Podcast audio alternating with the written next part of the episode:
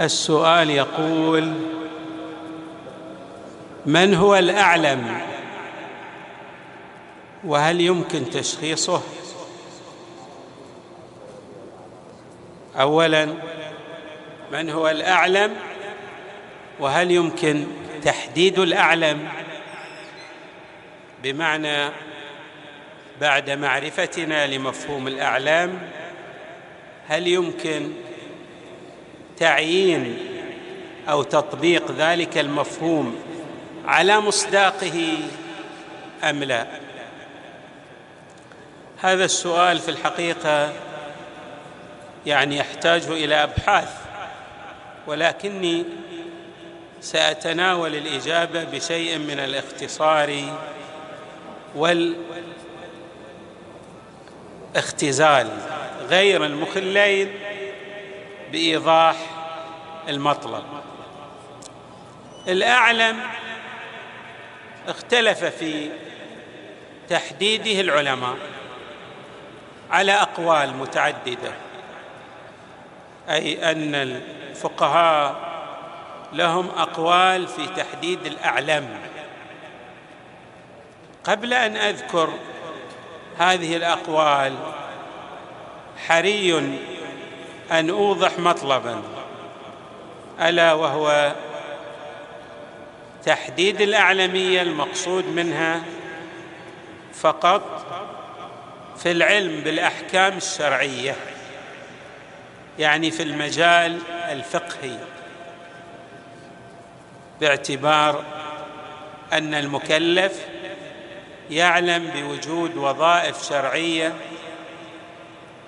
يجب عليه أن يمتثل هذه الأحكام الشرعية ولا طريق له إلى امتثالها إلا بالاحتياط أو الدراسة إلى الوصول إلى مرتبة الاجتهاد أو التقليد للعالم. وهنا الفقهاء المشهور بل نقل الإجماع من بعض علمائنا على وجوب تقليد الأعلم. لهذا الأعلم نقصد به الأعلم في الفقه والفقه هو علم عظيم وله مكانة كبيرة. الفقه هو العلم بالقانون الإلهي الشرعي. الذي يطبقه المكلف في عباداته ومعاملاته يعني في صلاته في صومه في حجه. يمتثل هذه الأحكام على طبق معرفة تستند إما إلى الاجتهاد أو إلى الاحتياط أو إلى تقليد العالم أو الأعلم الفقيه أو الأفقه. علم الفقه هو علم جليل وكما يعبر سيد بحر العلوم قدس الله نفسه الزكية يقول وإن علم الفقه في العلوم كالقمر البازغ في النجوم. يعني هو علم له رتبة كرتبة القمر بين النجوم. له هذه الرتبة الجليلة والعظيمة.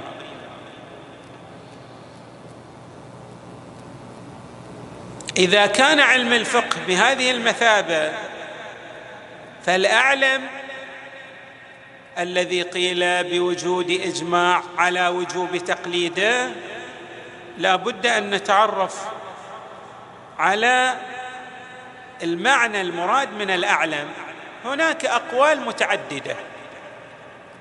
سأذكر كما ذكرت على نحو الاختصار بعض هذه الأقوال. من هذه الأقوال أن الأعلم هو الأدق في استنباط الأحكام الشرعية. يعني العالم اللي عنده دقة في استنباط الحكم الشرعي هو الاعلم تشوفون مثلا الأطباء الجراحين.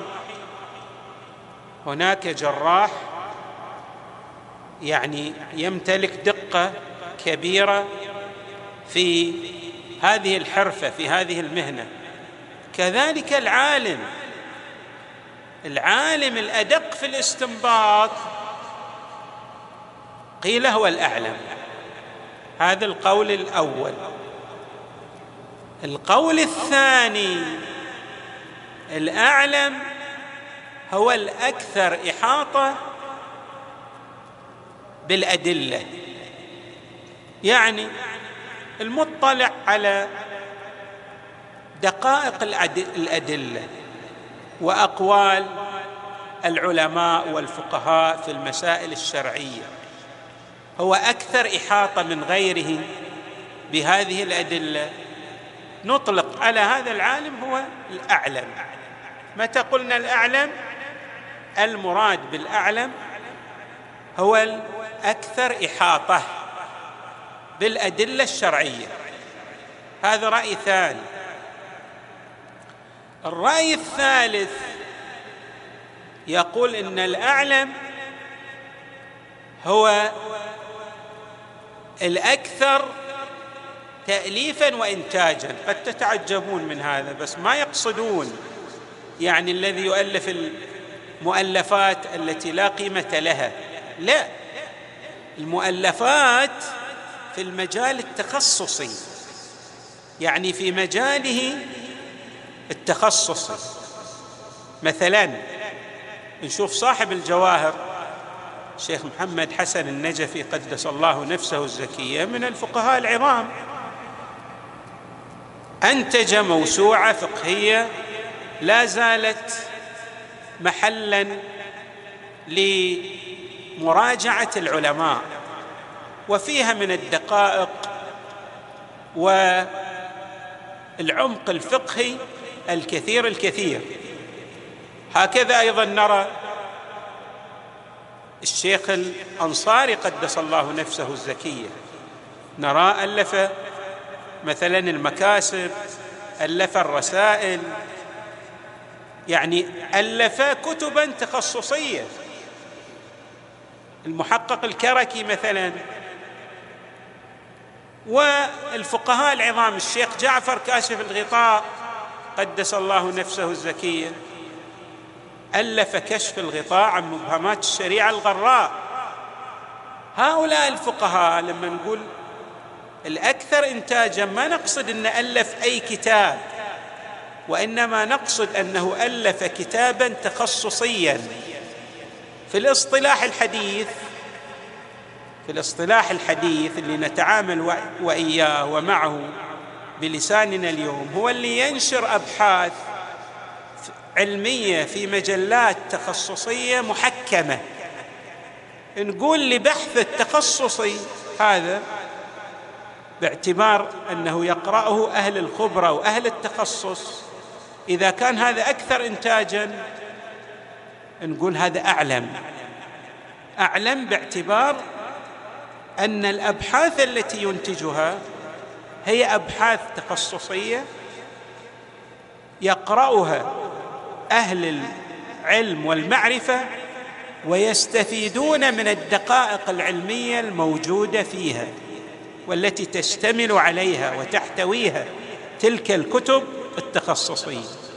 فهذا الذي ألف هذه الأبحاث نسميه أعلم أو يطلق عليه الأعلم. وقيل إن الأعلم لا. الأعلم هو الذي يبتكر قواعد. يعني عند آراء جديدة عند ابتكارات في الفقه في الأصول. إذا كان صاحب نظريات في الفقه والأصول ابتكارات جديدة هذا نطلق عليه أعلم. مثلا نلاحظ أن الشيخ الأنصاري له نظريات مثل نظرية الحكومة والورود. نجد مثلا للشيخ جعفر كاشف الغطاء مثلا. هو أول مثلا من صحح العبادة يعني بالأمر الترتبي اللي يطرح لدى الأصوليين. في مباحث علم الأصول. فإذا كان الفقيه له ابتكار في المجال الفقهي والأصولي وهذا الابتكار له تأثير في عملية الاستنباط الشرعية نطلق على هذا الفقيه أنه أعلم. فإذا الأعلم اختلف فيه. هل هو الأدق استنباط؟ الأكثر إحاطة؟ الأكثر تاليفا؟ أو المبتكر اللي عنده قواعد جديدة. وهناك رأي يضم بعض هذه الأقوال. مثلا أن يكون عنده مؤلفات وعنده دقة في الاستنباط. عنده إحاطة في الأحكام مع دقة في الاستنباط. يعني يضم أكثر. وهناك رأي يقول لابد أن تشتمل كل هذه الأمور التي ذكرناها في العالم كي يصبح أعلم. يعني يكون له تأليفات أبحاث علمية كما قلنا لأهل التخصص اللي قلنا مثل العلوم أو الأبحاث العلمية التي تنشر في المجل في المجلات العلمية المحكمة وأيضا أن يكون أكثر إحاطة وعنده ابتكارات علمية. كل هذه المواصف وعنده دقة في الاستنباط حينئذ يصبح أعلم. فاذا الأعلم اولا اختلف في مفهومه. فقيل بواحد من هذه الأقوال وقيل بأنه لا بد أن يشتمل على أكثر من واحد وقيل لا بد من اشتماله على الجميع. مثلا السيد الخوئي يرحمه الله يرتئي هذا الرأي يقول الأعلم هو الذي عنده مهارة فائقة في استنباط الأحكام الشرعية. عنده مهارة وعنده قدرة كبيرة في تطبيق الصغريات في تطبيق الكبريات على الصغريات. يعني متى نطلق على العالم أعلم بهذين القيدين عند السيد الخوئي المهارة الفائقة في استنباط الأحكام الشرعية. وأيضا ماذا؟ القدرة الكبيرة في تطبيق الكبريات كبريات القواعد على الصغريات على الأحكام يعني الأحكام الشرعية على موضوعاتها إذا صح التعبير. عندئذ نطلق على هذا أعلم. الأعلم يعني مو يجي قوترة مثل ما نقول. مثلا واحد ما درس في الحوزات العلمية أو ما مرت عليه دورات أصولية أو ما له أبحاث علمية نقول هذا مثلا أعلم. لا. الأعلم لابد أن تتوافر فيه مواصفات ومقاييس. ذكرنا بعض هذه المواصفات والمقاييس التي جاءت في أبحاث العلماء العلماء في أبحاثهم في الاجتهاد والتقليد ذكروا بعض هذه الحيثيات التي أشرنا إليها يعني بشكل مختصر ومختزل كما قلنا. فإذا توافر في العالم هذه الحيثيات التي ذكرناها يصبح أعلم. متى يكون أعلم؟ يعني لابد أن تتوافر في واحدة من هذه الأمور التي ذكرناها أو أكثر أو لابد أن يتوافر فيه الجميع. والسيد الخوي كما قلنا يقول المهارة في الاستنباط. خلنا نقول المهارة في اصطلاحنا الحديث نبغى نعبر عن المهارة نقول الاحتراف. لما تشوف واحد مثلا نقول هذا مثلا هذا محترف في مجاله. سواء مثلا رسام محترف لاعب كرة محترف شخص مثلا حداد محترف. المحترف هو الذي يمارس الصناعة بشكل كبير ودائم بحيث تصبح هذه الصناعة التي يزاولها على نحو الملكة الراسخة لديه. فهذا الاحتراف نعبر عنه بالمهارة الكبيرة في تطبيق الكبريات على الصغريات. لأن يعني عندنا هذا العالم اللي يعرف مثلا القواعد الأصولية والفقهية ويقدر ويعرف الأدلة الشرعية بإتقان وهو عالم أيضا بالأصول وعنده مثلا ماذا؟ معرفة بعلمي الرجال والدراية وعنده أيضا إتقان إلى حد ما في علوم العربية. إذا توافرت لديه هذه المعارف والعلوم وكان لديه قدرة فائقة في استنباط الأحكام الشرعية نقول نطلق على هذا أنه أعلى. للكلام تتم ستأتينا إن شاء الله. وصلى الله وسلم وزاد وبارك على سيدنا ونبينا محمد وآله أجمعين الطيبين الطاهرين.